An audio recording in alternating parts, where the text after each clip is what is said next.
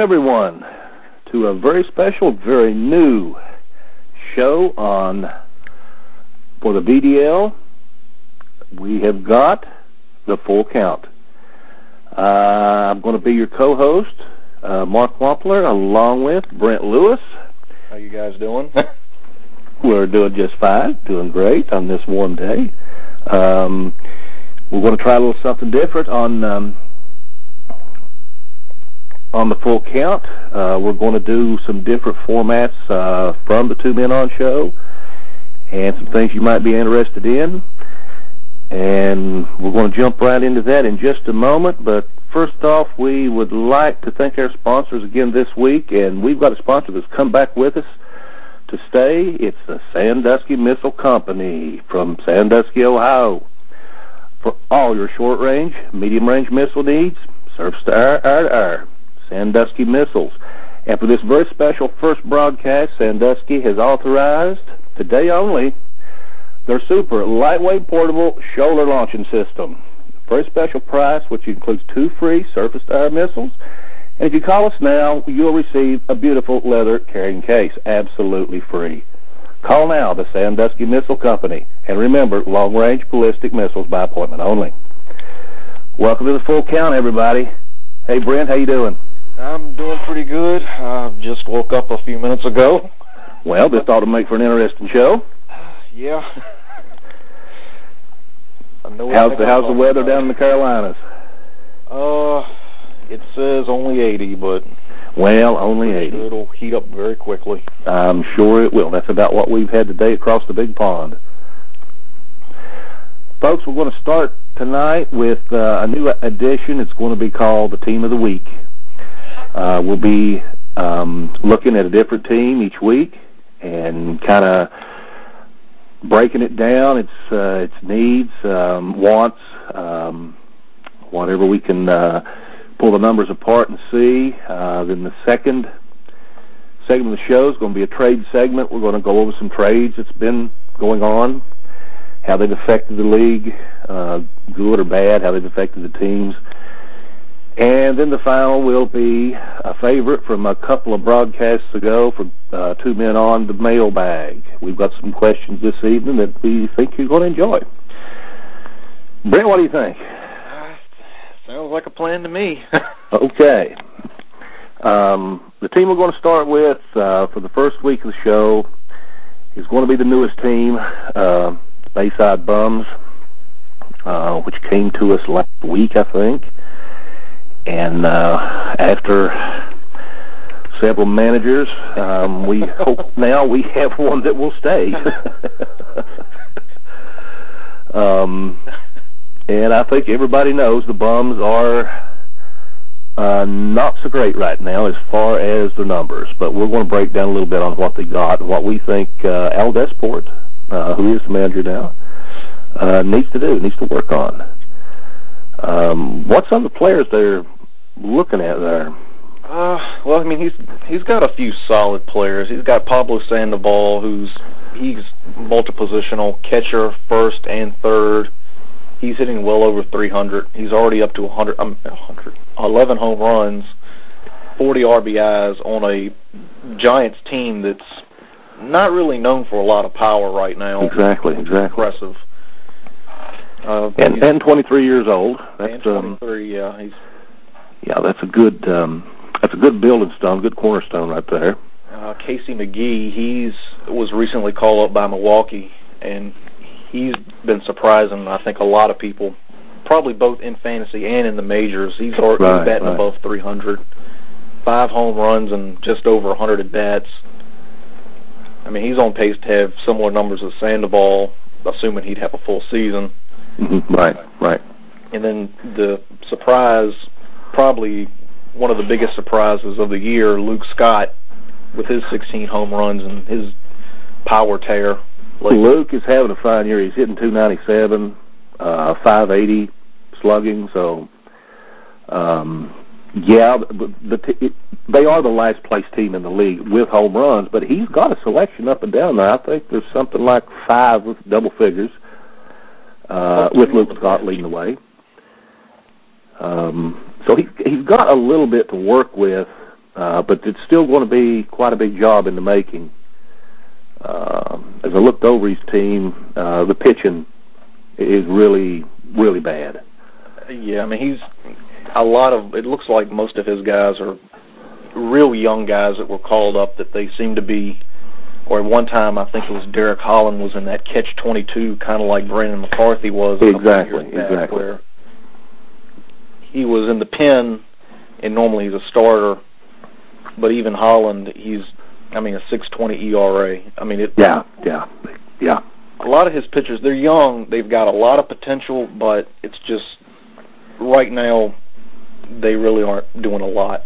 No, no, they're. Um, I mean, Jordan Zimmermann is a good one to build around.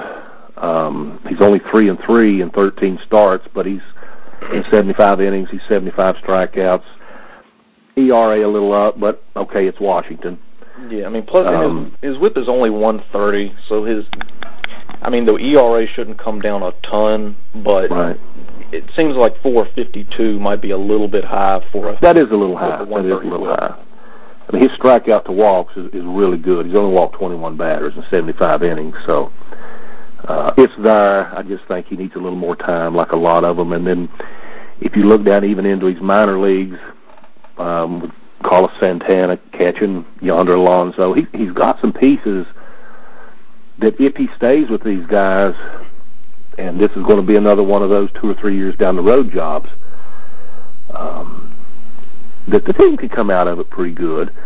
Uh, I'm not sure what I would do with the team. What What would you do? Would you work with? Um, he's got a full thing of a full load of uh, draft picks. Uh, he's real guaranteed the number one pick in ten.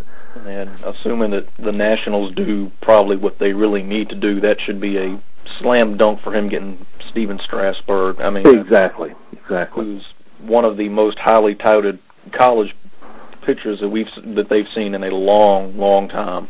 Mhm, mhm, yeah. I mean, it it the first step probably for me would be to move those veteran guys. I mean, Casey Blake, those, um, him, Matsui, probably Luke Scott just to cash in. Mike Cameron, he's got 13 home runs. He he could go to a contender that's looking for an extra oomph on the bench. Right, right. So your your suggestion would be to move the the more veterans for even more younger picks, or I mean younger players or picks. Yeah, I mean, it, really, I'd probably go for players just because it looks like his reserves are either hurt or just it's not very deep. No, I mean, no, he's not. He's not at all. I'd probably go for players over picks at this point if I were him. Right, right. That that would probably be the way to go, just to get the team turned in the right direction. Yeah. Um, because it's it's for sure floundering. Uh, but that was the case. I mean, when he took it, so and it looks like I've seen him. He's been doing some drops and looking around. It seems like, and I think he's he's he's kind of studying what he's going to end up doing with it. It looks it looks like he's just cutting the the dead weight that Yeah, really yeah, yeah. That's what I was looking for. The word, yeah. wasn't going to contribute at all, and he made the trade to get Looper, McGehee, and Olson, which Mhm. helped. I mean that it got him depth. Yeah, yeah, and that's exactly what it needed. Exactly. Um, the um, I was looking here. Uh, Ian Kennedy is still on his roster, and that's a guy that came up and had a lot of fanfare. Yeah, he he kind of surprised. I think he surprised a lot of people in the baseball world. He nobody expected him to do what he did that year. I think it was what two years ago in the minors. I think you're right. Yeah. He was just tearing it up. They called him up, and he did uh, he did okay in the majors. And then I I think the Yankees screwed up and assumed he would be an all star. And it, I think a lot of people did. I know I've had Yeah, him in, in the BDL, and, and a couple te- other teams have had him, and you're just kind of waiting. Okay, any time now. Here, here's here's a really good starter, and it just it's never happened. I mean, yeah, it, he was. He started so high and he fell fairly low, but he's building back his stock up in AAA now. I think he's Right. he was doing well until his surgery for the um can't can't remember if it was a nerve or a blood clot that uh-huh, right, right. sidelined him, but Yeah. he's building back up. I think. I don't think he was ever an ace like they were thinking he could be, but I think he could be a solid three or four guy possibly. Exactly. And if you team him with um, with Nafali, um, Zimmermann, I mean that that's a fairly good little base to build with, uh, with some young arms. And he's also got um Andrew Brackman, who was out all of last year, Mm-hmm. year before with the Tommy John, and last I checked, he was doing pretty pretty solid too. And both of those are young pitchers on the Yankees, so Yep. Yep. if they can put it together in the majors, they're going to get the wins. Oh, exactly. Yeah. I mean that's that's a given. I mean if you're pitching for them or or Boston, I mean that's uh, that's kind of who you want them for. But uh, I think we're still a couple years away from really seeing a big impact. Uh, uh, Maybe one or two in one year, but um, he really he really is going to have to be patient with the team, though. I mean, yeah, it's gonna it's gonna take work, but I mean, it, it can be done. I mean, he's got great pieces to work with. Probably one of the better catching prospects in the game with Carlos Santana. Oh, exactly, absolutely. last year. Absolutely. Yonder, who is a top prospect in the Reds organization. hmm Matt Dominguez, I believe he's got a little bit of power in him. Yeah. I mean, it, it, it's theirs. I mean, it's got to come together. It's going to take work, but the foundation is there Yeah. Yeah. to build a solid team. What what I would just not want to see him do is start building it like this and get a little impatient. Yeah. And that's the thing that can happen because everybody wants to compete. You want to be, I mean, you want to have a chance to at least, you know, win five games every week. And, you know, with his team, that's just about impossible. And it kind of gets a little, you know, you want to do that. I mean, it- It'll eat at you eventually. I mean, at first you would feel like, well, I mean, it's okay a long time, but I mean, like you were saying, it, it you you there's that drive to you want to win. You Yeah. want to win now. And it would, it would be sad to see the team get start going in the right direction with the young players, and that happen, and then you start taking it apart. Um, but then again, if you I mean some good, well-placed trades, you know, could you know put you in a better spot. I saw, I think it was this week that they'd sent Andy Sonnanstine down. That's one of these pitchers, and um, it was just you know kind of like, okay, what next? You know, they're already down. You know, they're and it's you know like beating the old horse. Yeah. I mean, it, it's just patience and making smart pickups, and but I mean, I, he's definitely got pieces. I think he could pull it out Exactly. a few exactly. years and should be good to go. Right. Just a little, so everybody can know um, a little bit about Al. Um, I think you and you and Scotty know quite a bit about him, but probably the rest of the league don't. Um, Al's from Brooklyn, New York. Um, uh, he's uh, he's a basketball coach. He has played semi-pro here in Europe, uh, and he's a uh, phys ed teacher uh, to British International Primary School. Uh, very well liked. Kids love him here. He has several summer camps that he runs um, for youth, um, preteen and teen um, camps, and then he has uh, two leagues that he coaches in, and takes them basically all over all over Sweden, playing with them, coaching with them when they're playing, and uh, so he's very active uh, in things like that, and uh, very sports minded.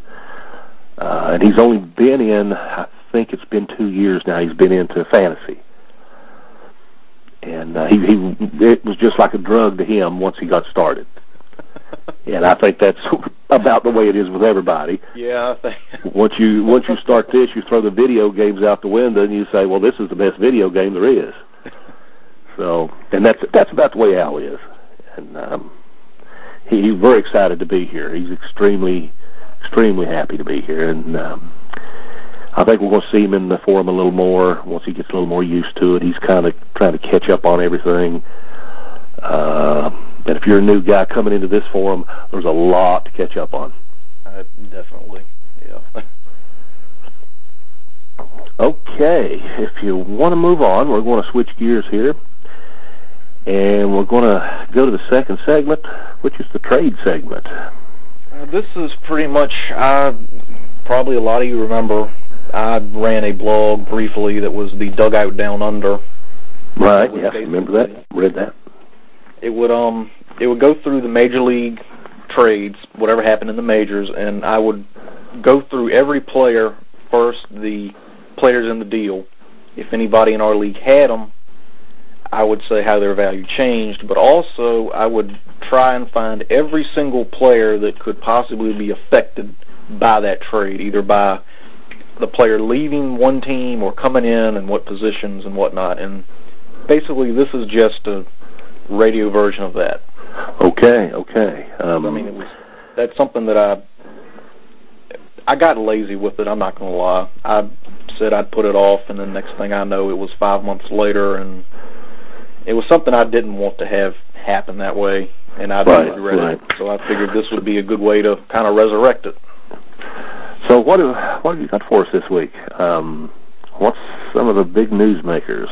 They, for the first show, let me tell you, baseball gave us plenty of trades to talk about. uh, on the 26th, they the Reds acquired Corky Miller from the White Sox for Norris Hopper. Neither Right, of those right. players, we we don't have them. I mean, the Ramon Hernandez is the starter. He's always going to be the starter. Yeah, I don't exactly. see him really losing time to Corky Miller, other than maybe being a backup. And I believe the Reds have got another backup anyway, so Corky might be like third string. Okay, okay. So that really would have been a trade more Yeah, I mean, White Sox favor. it, it was pretty much a gimme trade. It looked like. Right. I think. I mean, and the White Sox needed a backup outfielder. They've already got Podsednik and Dye and Quentin. I don't see those guys losing any time other than like Quentin's hurt right now, but when he comes back, you can just forget it. I mean, if he's Right, right. Yeah, it's half over. as half as effective as he was before he went down, Yeah. you're not going to see Norris Hopper on that top on that lineup. No, I don't think so. I don't think so either.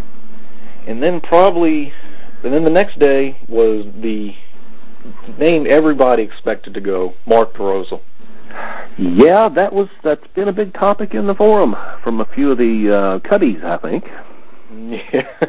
I think they were a little bit um, not so happy about that. I mean, the, the Cubs traded him probably, I mean, they traded him away, and then for him to go right to their rival.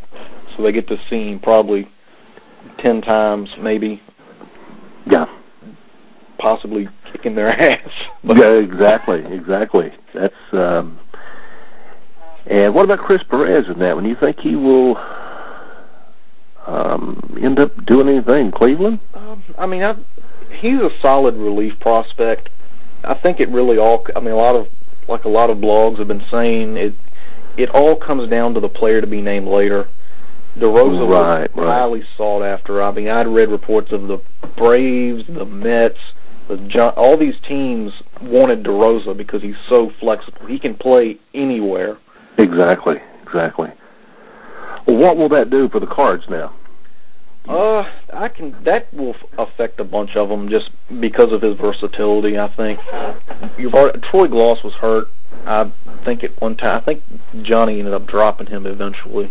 I think that's right. Yeah, I think so, he did. but I've got probably. It, it, it's going to help DeRosa, who the goats have. I think at least just by the lineup, it's a, probably a better lineup. He's also in the NL. He let's see what else.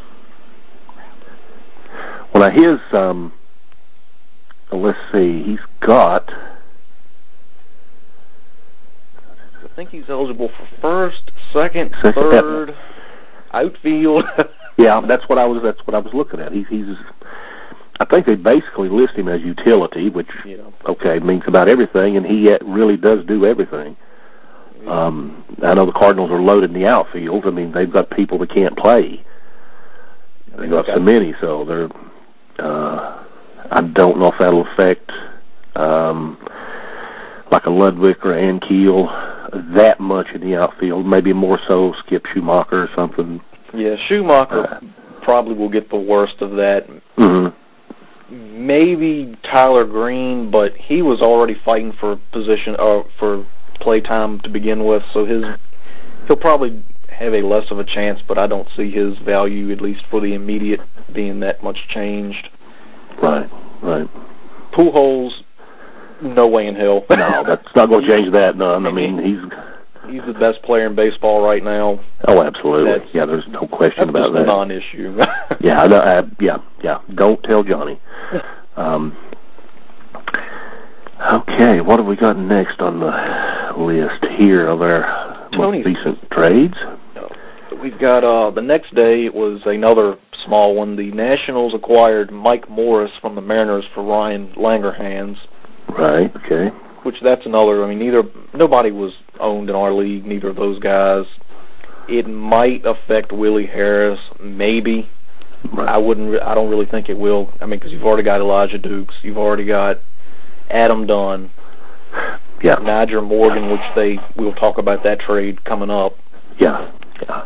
I mean, I I don't really see Willie Harris or Dunn being affected by this. No, no, no. That's that's pretty well going to stay where it's at.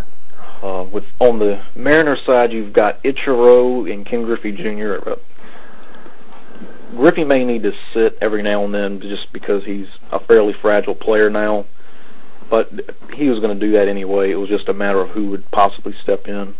Right, right. So basically, Langerhans is um, he's depth. I mean, he's, yeah, that's all he exactly. Is. Platoon yeah. depth. Yep, yep, that's it. Bailing team, he might lose some time. I don't see how it would be that much though. It, after his his status as a prospect is, seems to kind of have dropped yeah, the past couple yeah. of seasons. But then we have another one which was rumored about for about a week, and it finally happened. Okay. The Nationals acquired Nyjer Morgan and left-handed reliever Sean Burnett from the Pirates for Lastings Milledge and Joel Hanrahan. Now this one, it, they like I said, they were talking about it for a while. It was just a matter of the details. Burnett and Hanrahan, I think, were last-minute ads. Right, right, right. And this one could affect a good number of players, a good number of people. I've got it to where Steve Pearce, he should see an increase in play time because mm-hmm. the last since he's mm-hmm. he's on rehab for his broken finger, and he was already in AAA for slumping and various other issues.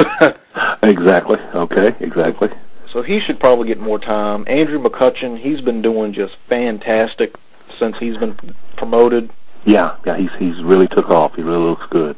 So he's he should be fine. Delwyn Young, he may lose a little bit of time, but I don't really see how it would be substantial yet. No, no, no, no, no. If Lastings gets on a tear and he get his head out of his ass, he yeah, he'll probably be back to exactly on the bench. I mean, if you if you look at the whole list here, um, and and you're looking at Johnny Damon, Nick Swisher, uh, you know, and even even Matt Capps, uh, a Hanrahan, um, maybe a, maybe a seventh inning guy, possibly eighth, but okay, being it being in Pittsburgh, maybe. Um, he's a, he's a nice raw talent, but yeah, his stand has yeah. been abysmal this year. I mean, it. He's still he's even still striking out more than a guy in him. Yeah, it, exactly. It's just yeah. a matter of piecing it together. But I mean, I mean, he could actually turn out to be a good setup man for Capps. I could, and and, and, and the Pirates are a little bit of a surprise this year. Of course, their players are not very happy. Um, as, as I'm sure you've read, there have already been complaints again this week about the trade. Yeah, Jack internally. And um, it was, uh, I believe the other one was Adam LaRoche that was yeah. complaining to the press. Yeah, so they're they're not that happy. I mean, when they let DeMont go and um, but I mean, really, despite their com- despite with their complaining, I mean, the Pirates I think are doing what they need to do. It's something they have needed to do for a while. They just didn't have the guts to do it. And I think Neal Huntington is finally doing it. He is shipping off the old guys. He's getting back value. Uh, we saw them do the Nate McLouth deal. They got Morton, Gorkys Hernandez, and um, Jeff Locke from the Braves. Right, right. Right. and, and that's what you got to do. I mean, they've just right now they probably just need to get quantity. I mean, they need to get quality too, but at the same time they need a lot of. They may just need more players in other farm systems because I don't have it right in front of me. But I mean, I, from off the top of my head, I don't think their farm system was all that spectacular. No, no, I don't think it was either. No, no. So they're, I mean, they're they're doing the right things from my point of view. I mean, they got Lastings. He could be an all-star if he can put it together. Yeah. But that's Yeah. it's getting to be a bigger and bigger if every year. And the longer it goes, exactly. Yeah. That's um, I kind of say the same thing about Elijah Dukes. Um, yeah. you know, the kid's got everything there is to, to make it good in the major leagues, but it just don't come together. And and Lastings is about the same way, and and uh, the boat's leaving. I mean, he's young; it's not gone yet, but uh, Yeah. know, he needs to step it up a little bit. And on top of that, the Nationals they've got a log jam in the outfield. I mean, this trade helped it, but Yeah, it's yeah, still there. So if you're not performing, you will be benched. yeah. plain and simple. And actually, there was a rumor that he is available. They are shopping Elijah Duke, so maybe next next time we might be talking about him on this segment. That's very possible. Very possible. We can see him back down in Tampa, maybe. yeah. yeah, uh, I can see that happening. he'll be in Durham. Yeah, yeah, Mhm, exactly. You can go watch him then. yeah. How come you're not helping my fantasy team? yeah. Oh, um, okay. I think that's about the biggest part of it, wasn't it? Or, the, the Pirates, they also did another one. They got rid of uh, Eric Hinske, which that one, Hinske, right. Yeah, I've got that on my list. That's right. Yeah. he was already a platoon guy, I believe. Yeah. to begin with. He went to the Yankees, and the Pirates got Casey Erickson hmm and Eric Fryer, which seemed like AAA depth to me Right. at first glance. And there was pretty much the Yankees needed somebody for. They lost Nady to the Tommy John surgery, Yeah. Yeah. and you've got Damon and Matsui who can maybe play the outfield if their bodies let them two times a week, maybe. Well, that's a that's a very good point there. Very good point. They've already got Melky Cabrera already there, Nick Swisher, Brett Gardner. I mean, I, I don't really see how Hinske will have a lot of increase in play time. He wasn't owned in our league anyway, but Right. You know, I don't also don't see the reverse. I don't see anybody losing a substantial amount of play time to Hinske being there. No, no, I don't think it will affect it will affect much at all. So basically, the trades that have been done in the last few days, I would have to say, didn't really affect our league that much. Not a whole lot. The biggest one was the DeRosa trade. Exa- yeah, that was the that's the big one. And really, for this year, I mean, Chris Perez, that's going to be a long-term thing. I don't immediately. I don't think that's going to change him a lot. He's been not doing that great, and a lot of that trade again will come down to player to be named later. Uh-huh, right, Which, if we ever find out who that is at a later show, we'll probably announce that and maybe revisit it. right. it. do that. Okay. Now, originally, I had drafted Chris Perez a couple of years back, and his minor league numbers were fantastic. I mean, he, he's got the stuff. He definitely And has with the stuff. with Isringhausen, you know, on his way out at that time in St. Louis, um, I mean, anything you read or, or, or saw, it was Perez as the next one in line. This is going to be the new closer, and it just simply didn't develop. Now, whether St. Louis has given him enough time to develop or not is a different story. We'll have to wait and see on that. But um, seems kind of like with I, I don't know. It seemed like they may have rushed him a little bit, or that's possible. That's possible. That's um, and it may not have been a giving up on him as much as with Khalil Greene having his stress issues. Which, real quick, do you can I get on a soapbox here for a minute? oh, absolutely. Jump right on there. Um, there just seems to be, especially at the start of this season, a whole bunch of DL stints. You had Oliver Perez, who was stinking up the place. Oh, my knee hurts, DL. You had Wang from the Yankees. He did good last year. This year, he's before he got hurt last year.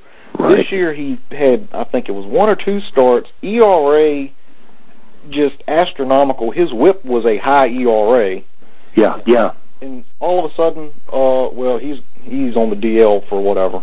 Well, that's fine because those at least had a little bit of believability. Here's the kicker: Dontrelle Willis for the Tigers. Stress disorder, anxiety disorder is why he Mhm. went on the first month. Yep. And Khalil Greene, he's also on there for that reason. Everything I'm hearing, it sounds like he's pretty messed up in the head right now, and his That's okay. that's what I'm reading. I'm reading the same thing. Yeah. But Yeah. Dontrelle Willis, I mean, the man even said in one time, I believe, there's nothing really wrong with me. Uh huh. So, what the hell, people? I mean, is Well- MLB checking these DL guys, or what are they doing? That's um, I have to totally agree with you. Um, I can't recall the player last year. I can't recall the name, but there was a player that went on the DL for, and I quote, chronic tiredness. I don't remember the name, but when I read that, um, it, it just it just kind of got to me, you know. And and I'm thinking about all the guys that do the same thing I do every day. You know, we go out and work, w- whether it be whatever, construction, a truck driver, a, a computer analyst, whatever it might be. You go out and work every day, and you're stressed and stressed and stressed. And here's a here's people. Here's a guy that's that's playing a game, making millions, and he's got stress. I mean, it, I don't know. It's my whole argument with the Dontrelle Willis one is I. It just seemed they seem like bullcrap excuses to say he sucks. We can't drop him, so let's just Yeah. make something up, put him on the DL, just to get him away for 15 days.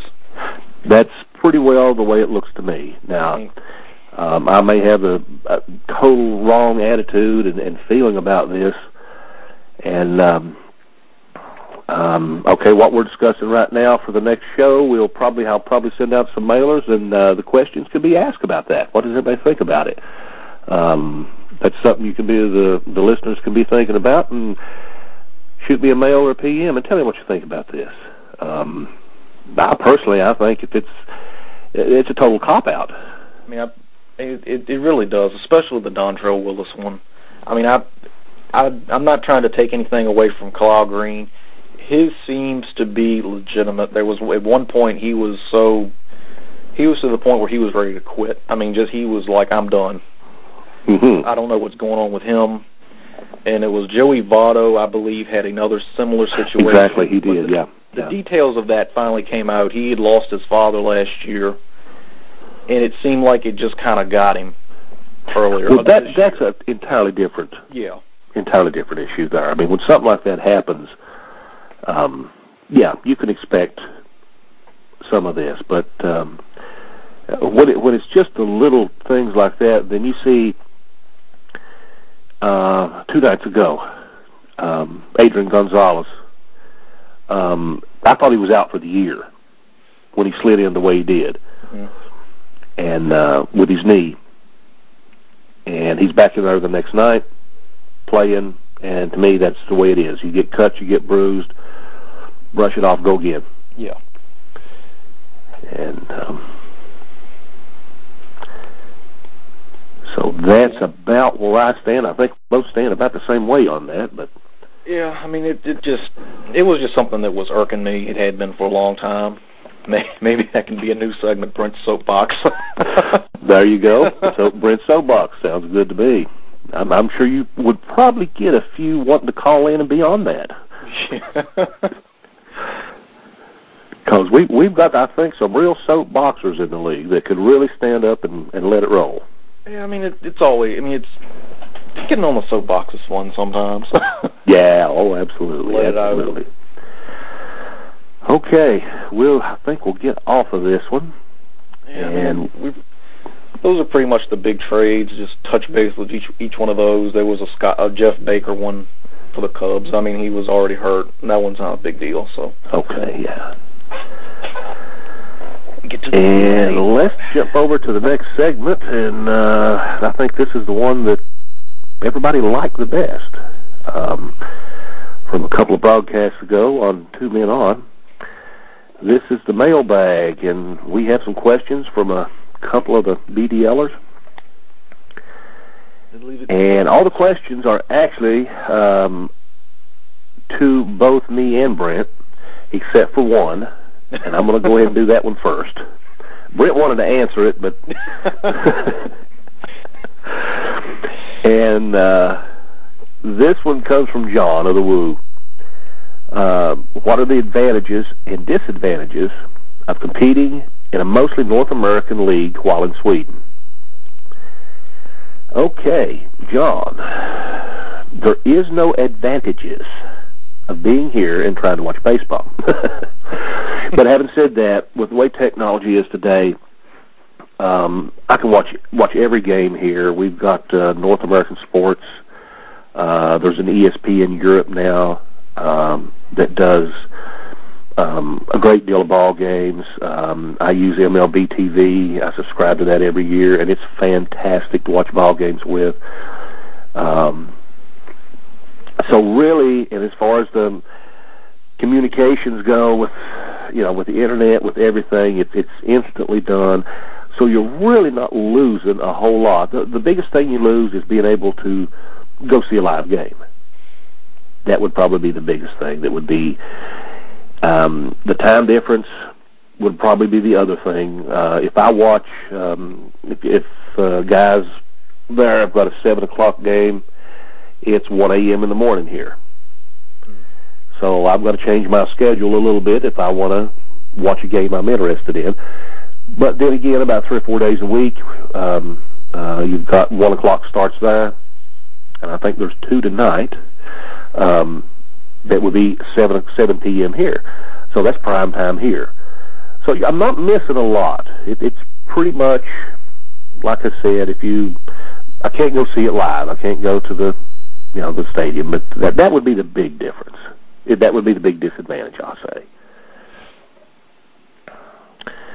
Okay, now Man. I think you're looking at the same one I am. I'm not sure, but um, we'll let Brent jump on this one first. Uh, what is the one player uh, or personnel decision? And again, this comes from John from the Woo. Uh, what is the one player personnel decision you would like to have the opportunity to redo, and why? Now, this should get a good answer right there. Uh, most of the league probably already knows this, but it would probably be the trade I did back in 2006, and I believe it was either late March or early April. I didn't have any pitching depth that I thought was adequate, and I liked Tim Wakefield, so I made a trade to acquire him. Okay. I gave up Hanley Ramirez. Ooh, I forgot about that one. Hanley for Wakefield straight up. Now, in my defense, Okay, you better have a good one because it's going to take it. That was the year that Pokey Reese signed with the Marlins. And it was before he went AWOL. I believe, I think. Okay, At okay. least that's what my conscience has drilled into my head, maybe to dull the pain. But Mm-hmm. I believe it was before Pokey Reese went AWOL, and they didn't think Hanley would be the starter. Right, right, But- right. There's not a day that I that goes by that I don't say, "What the hell were you thinking, asshole?" Mm-hmm. Pardon my language. Well, it seems to me like that I also remember a trade you made in 06. Yeah, there was a, there was a couple of them. There, That uh, Adam Dunn happened Oh, to come um, come across the pond for uh, Michael Lowell. it was Lowell and Vazquez before Vazquez is doing what he did now. Now, right, right. Uh, that one, that one was probably the most obvious at the time screw ups. I had a couple of managers even send me messages saying, "What the hell are you doing?" Mm-hmm. That one was a that was another trade I wish didn't happen. Well, I think everybody's got those. those. yeah, I mean, it, but that's how you learn, you know. I mean, it's And you make a trade and it looks good. I mean, the the numbers look good, and all of a sudden, okay, okay, I'm going to give you mine on this one. Um, since we've heard of your redo. Uh, in 206, if you remember, uh, Bill, he had the clowns. Mm-hmm. Now, Bill had Josh Barfield, and Barfield had just went to Cleveland.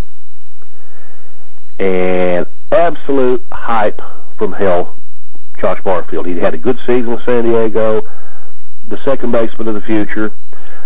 So I give Shane Victorino and a number one pick for Josh Barfield, who is now in, I think he's back in AAA again. He's not, he has absolutely been worthless. Yeah, And to me, that's probably, that's the one that sticks out in my mind. That was a, that was, okay, it looked pretty good when I made it. Yeah. I mean, know, you're set for the future. You got Barfield. You're set for 10 years at second base. And, um, you know, that just, that one blowed up in my face. Um, and the only other one that I would really, really say turned out bad and is still bad today was I gave Barry Zito and Brian Roberts for Chris Ray in a draft pick. And that was going to shore up all the, the closing woes. And two days after I got Chris Ray, it was Tommy John surgery. So that one went completely down the drain, and it's still going down the drain today because he still can't pitch an inning without giving up four runs. So I would have to say that was a bad one too for me. and then uh, you just have had terrible luck with closers. It seems. Oh, that's that's horrible. I, I don't know what to do. I really don't. I'm afraid to even trade for one now. I mean, I, I'm looking for Papelbon to to blow a fuse any day, and he, I picked up uh, several this year, um, set up men hoping that they would go into the closer role, or hoping B.J. Ryan would would get his stuff back, which he has looked better as of late, but I don't think they're in no hurry to put him back at closing. yeah. Um, and I could just, I envision Chris Ray, B.J. Ryan, and Jonathan Papelbon. There you go. You're as competitive as can be. Um, so it, it's really hurt me in that area. That's that's probably the weakest link that I have is, is the closers. Okay, we're going to jump to another one. This this should be a fairly cut and dried question, probably pretty simple, pretty quick. This is this comes from Bill from the NorCal Damage. Um, basically, describe your fantasy baseball history. Um, um, I'll, I'll do mine real quick. I started in '05 with the with the Black Diamond League, and that's pretty well been it. I've played in a couple of Yahoo leagues just for the just for the hell of it, but um, that's pretty well the history that I that I have is the Black Diamond League. What about you, Brent? Anything? I started one year after. My first year was in '05. Oh, well, that's actually the same year. okay, yeah, yeah. started in '05. It was my first experience ever with it, and usually what I do when I get into something new, I dive right in. So I was in eight different leagues, Oh, okay, okay. with I think four being points, two being head-to-head, and two being roto. And one of the head-to-head, I was the commissioner of. Mm-hmm. First year commissioner, just to see what the crap. Okay. And I sucked the whole time. well, I'll have to ask. In what way? It, I, it was just I didn't know what I was doing. I think in one of my first ever drafts, I drafted Coco Crisp in the second round. Okay. I, Uh, okay. Mm-hmm. I mean, it was just stuff like that that was. Now it's embarrassing. Yeah, yeah. And uh, to, to add a little bit to that question, I mean, once you look back on those on those years and what what's going on now, what you've done now, uh, it, some of it does look embarrassing. It, yeah, it really does. It does. It does. It's uh, and you wonder, well, why the hell did I do that? And and now, I mean, it's it's a little different. It's um, the one I remembered more than any, I think, was the the draft pick that uh, Scotty had done. Uh, I think everybody in the league went crazy over this. Wasn't Uh, Wily Mo Peña, was it? Wily Mo Peña. And uh, I mean, when he drafted him, you know, I just said, oh, what? and it, I, I mean, I remember it on the boards. I mean, there was messages everywhere popping up. And um, you know, I know Scott's going to listen to this, so I'm going to tell you right up front. You you you really messed up there, bud. oh, and I don't think Craig's ever going to let him forget it. If any, I don't think so. This probably we'll, we'll probably have a new thread on this one. Oh, I'm sure. I'm sure it was. But it, my my first year was 05. The next year, I joined the Black Diamond League. I was in a couple more the first year because I told one guy, "Yeah, I'll do it." So, but ever ever since then, it's BDL all the way. Well, that's the way I am. That's the only thing. That's the only thing I've got time for. I mean, this, this is such a time-consuming league, which is not a bad thing. I mean, I don't, I don't mean that in a bad way. Um, it's a, extremely fun, and I don't I don't want to use it take being in another league to take anything away from it because when I was in the couple of Yahoo leagues and I'm looking at my roster and doing things in the BDL, you've still got a mindset. You're still thinking, okay, now I don't have that player. Yeah, I do. Oh, he's in the other league. And it takes away from a little bit of that, from your concentration. So yeah. I pretty well I've let that go.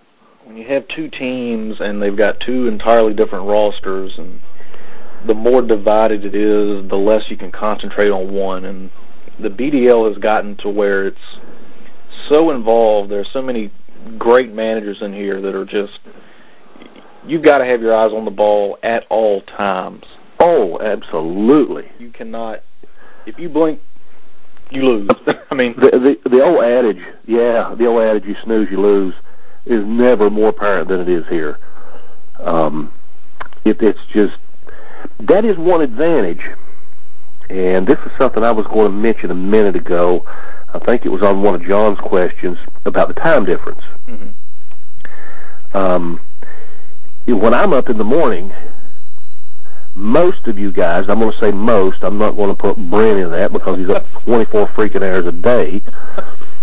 Um, most, when all the ball games are over with there, that's the time I'm getting up.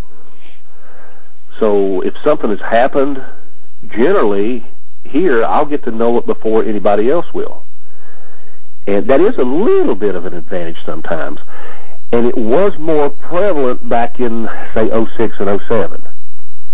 I was grabbing some players then that, because of that basically.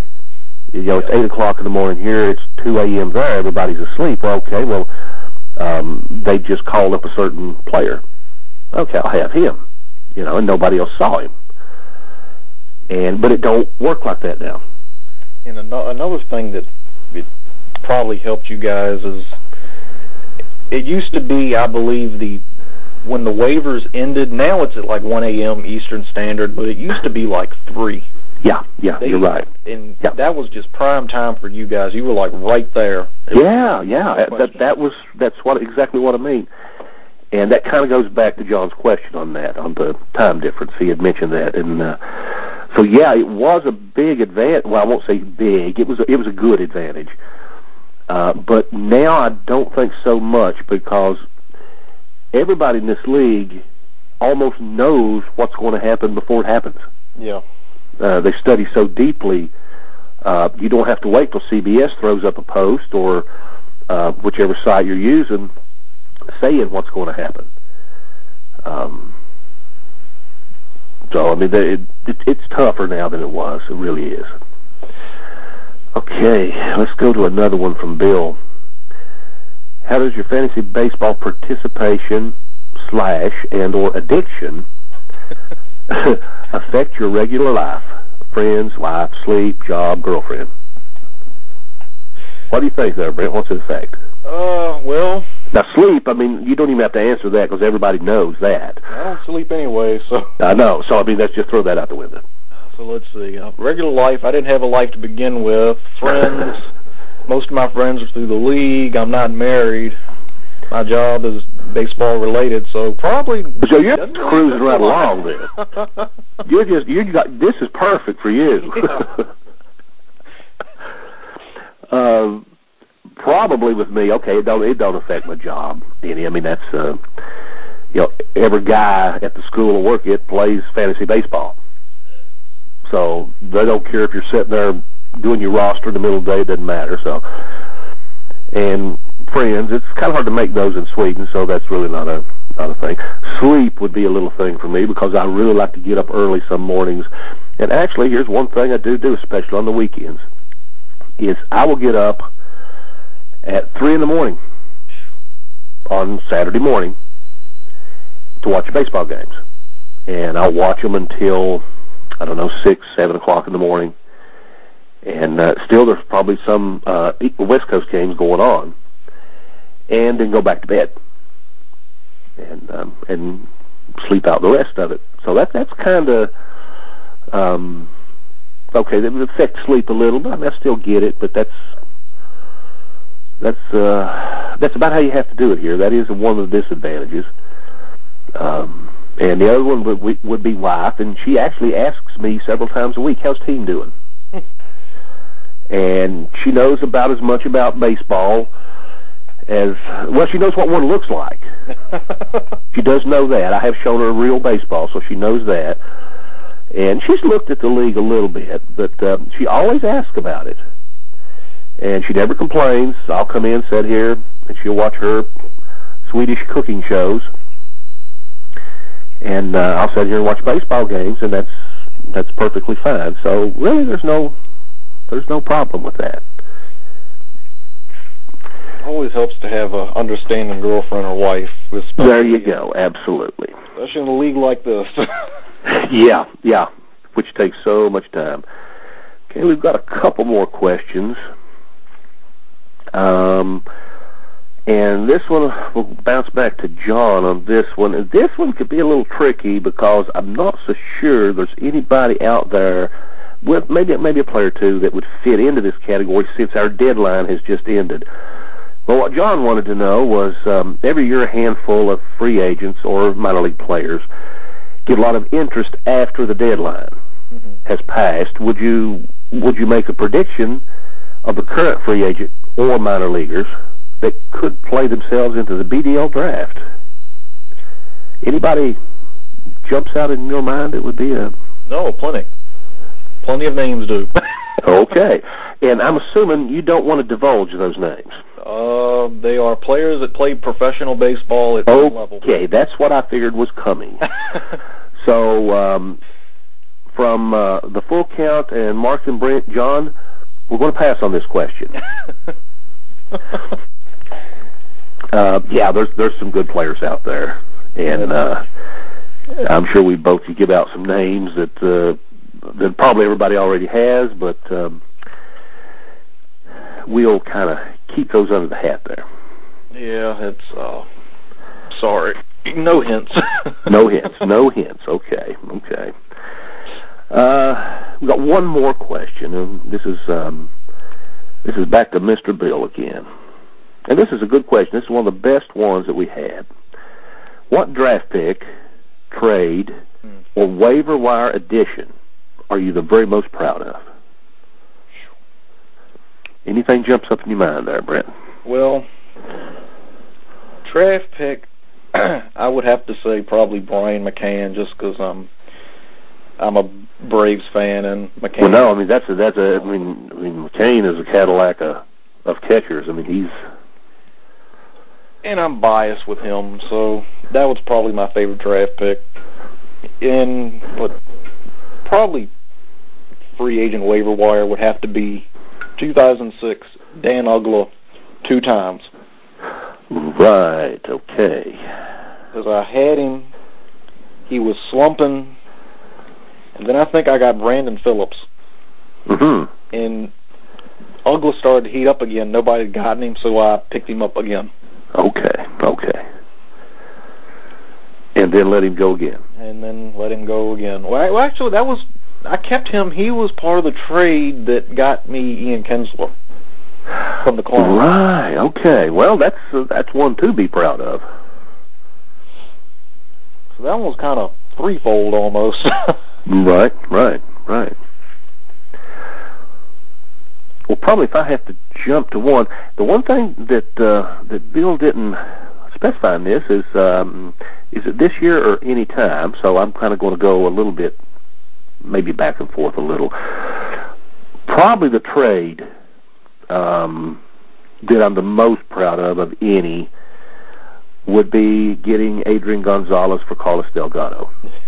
that coming from our Mr. General back in about 2007, I think. Uh, that's one that would be, if not my number one, most proud of. It's right. It's close. It's a, it's a second, but that's. Um, Scotty, I'm sure is very. He probably will not forget that trade. well, I won't either. That's why I mentioned that one. That's um, that trade got me a first baseman for the next ten years. It's going to be a 35 plus home run guy. But now, in defense of that, at, at that time, Carlos Delgado was hitting some home runs. Yeah, I mean, I think he was coming off of a season where he had what, like high 30s, close to 40. Yeah, exactly, exactly. And, and I believe you also he also got Derrick Turnbow, who at the time yeah yeah Turnbow come with him yeah, and he was he was solid then. So I mean, it, and Adrian hadn't come into his own like he has now. That was actually the first year he did. And he, he was at Petco. I mean, that's a notorious pitcher. That was, I heard that from a couple of other managers. But that, that it wasn't a good trade because he plays in Petco and he, uh, you know, he can't hit there. Uh, folks, he, he plays 81 games someplace else too. You know, and, and those home runs could come anywhere. So, but anyhow, I think that was that was probably the one of the best trades I ever made. The other would probably be picking up Jake Peavy. Uh, I got Jake Peavy in a first round pick for Austin Kearns and Ryan Freel. Wow. so I that, about that one. that's why I'm saying the Gonzalez for the Delgado. That's that's number one very closely there with the other one. Pardon me. Uh, and I think that, pardon me, that come from Rat Stockings back in 06. So that was uh, a. what about a what about a waiver wire pickup or anything? Anything oriented? With me and waiver wire, I mean, I usually trying to think. I haven't really done much with waivers. Probably this year, I will say Juan Rivera. Okay, good one. Yeah. This year one. he has good been one. just he's on pace to have a career season. Exactly. Which, exactly. With the way my team is, the Lord knows I need something. that one probably comes to mind. I think Jesus Flores was also a waiver pick. Okay. okay. That one I think in the long term might have been better if he hadn't gotten hurt, and maybe in the long term it will be. Because when he went down, he had like a 300 batting average. He was hitting, getting a fair amount of RBIs, and he was on pace to really come into his own too. And he would have been a really, really nice backup. It would have freed me up to do a couple more moves, but right. some stuff had to be right. postponed with him going on the DL with that shoulder. Yeah, yeah, yeah, yeah. Um, well, the, the two that I made this year, very early in the season, um, and actually I'm, I'm I'm a little more than proud of them for the simple fact that it saved my butt. Uh, Brandon Inge. Yeah, that uh, was sitting out there. Nobody, nobody took him, and um, I said, "Okay, third base catcher." And uh, I was in dire straits for a catcher, and um, so I said, "Okay, we'll try this guy." And um, I mean, right now he's batting 275, 18 homers, 52 RBIs, and slugging 520.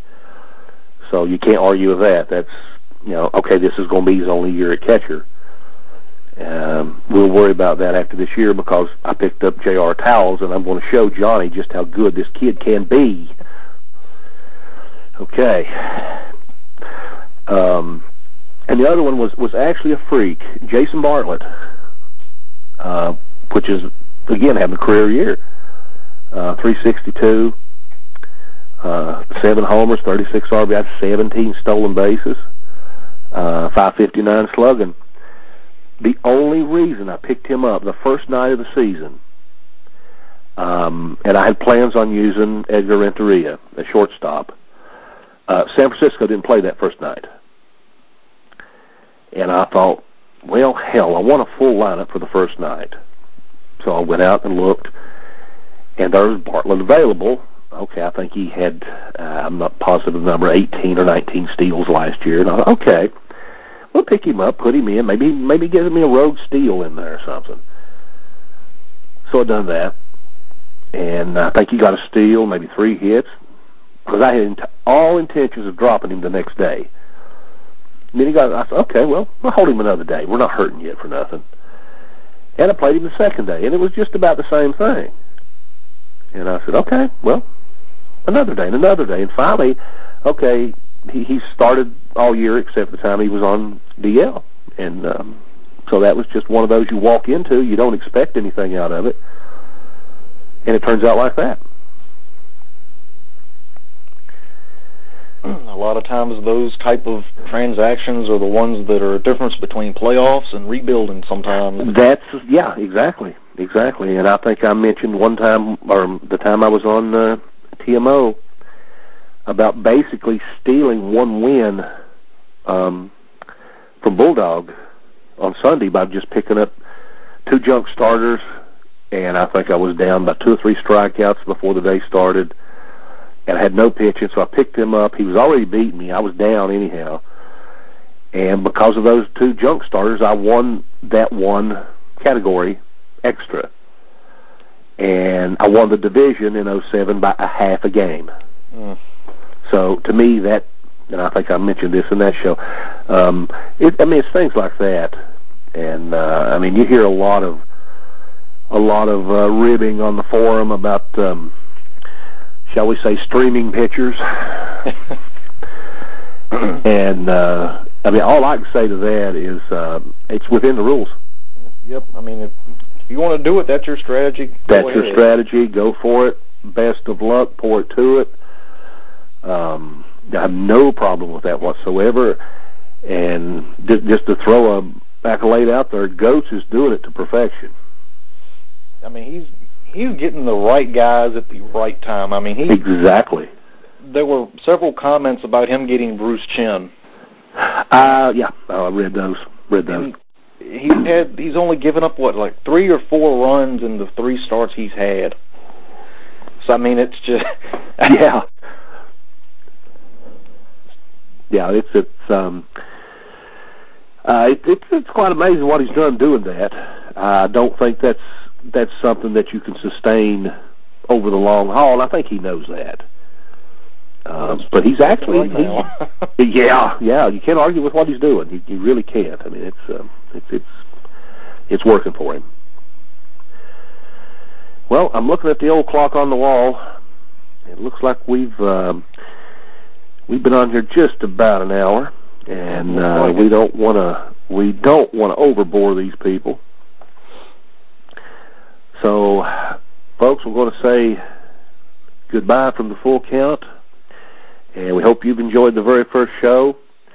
Um, Brent, um, great starting this with you. Yeah. Uh, look forward to doing it for a long time. it's a great first show, and hopefully they'll listen enough to keep us going. Yeah, send you cards and letters. You know, give us give us a little support there, and we'll try to keep you some information coming. And um, uh, the last thing I'm going to say is uh, this is the old left-hander rounding third and heading for home. and this is Brent waving him in. Night, everyone. See ya.